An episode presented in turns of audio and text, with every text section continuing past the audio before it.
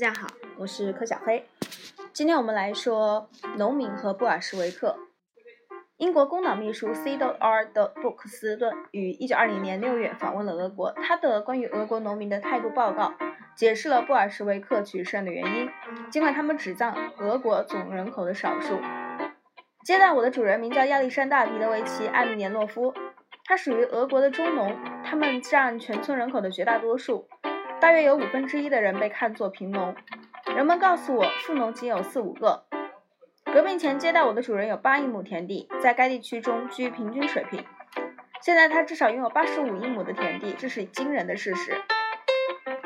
随着汽车的颠簸，我在心中反复考虑这个事实，这的确很惊人。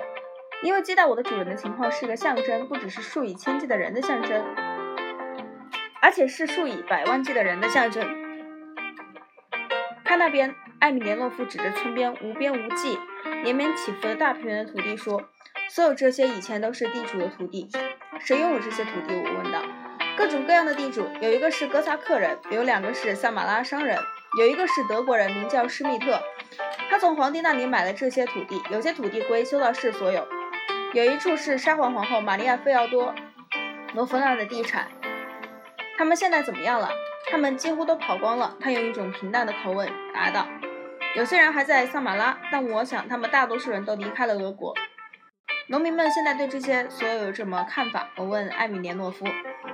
革命是一件好事情，每个人都赞成革命。他们不喜欢共产党，但他们喜欢革命。他们为什么不喜欢共产党？因为他们老是使我们烦恼。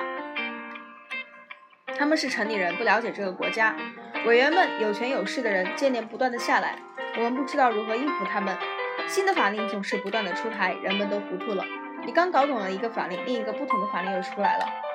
这里的大多数人属于哪个党派？哪个党派也不是，他们是无党派人士。根据我的判断，农民们的普遍态度是他们在土地问题上很感激苏维埃政府，他们赞同人人平等原则，他们经常谈论真正的共产主义者是一种理想的人，但是他们十分抱怨生活必需品的缺乏。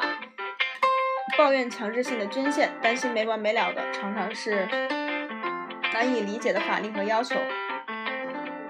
他们认为政府应对所有这些弊病负责。他们认为农民处在一个比城里人低几分的位置。然而，尽管有所有这些抱怨，如果有机会让他们选择，一边是高尔察克政府，一边是苏维埃政府，农民们还是会毫不犹豫地选择后者。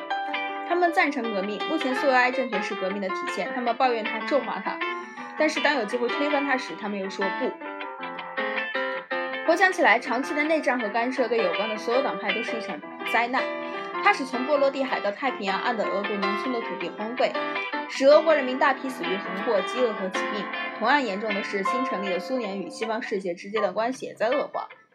苏联领导人怀有的被资本主义包围中马克思的担心进一步加深，而西方政治家则对1919年建立的共产国际的无用的宣言过于认真。这种相互的不信任既深刻又持久，从而毒化了随后十年的国际关系，大大促成了第二次世界大战的到来。下一次我们会讲第二节共产主义在中欧的失败，这里是第三十八章一九二九年以前欧洲的革命与和解，全球通史从史前史到二十一世纪。我是柯小飞，我们下次见。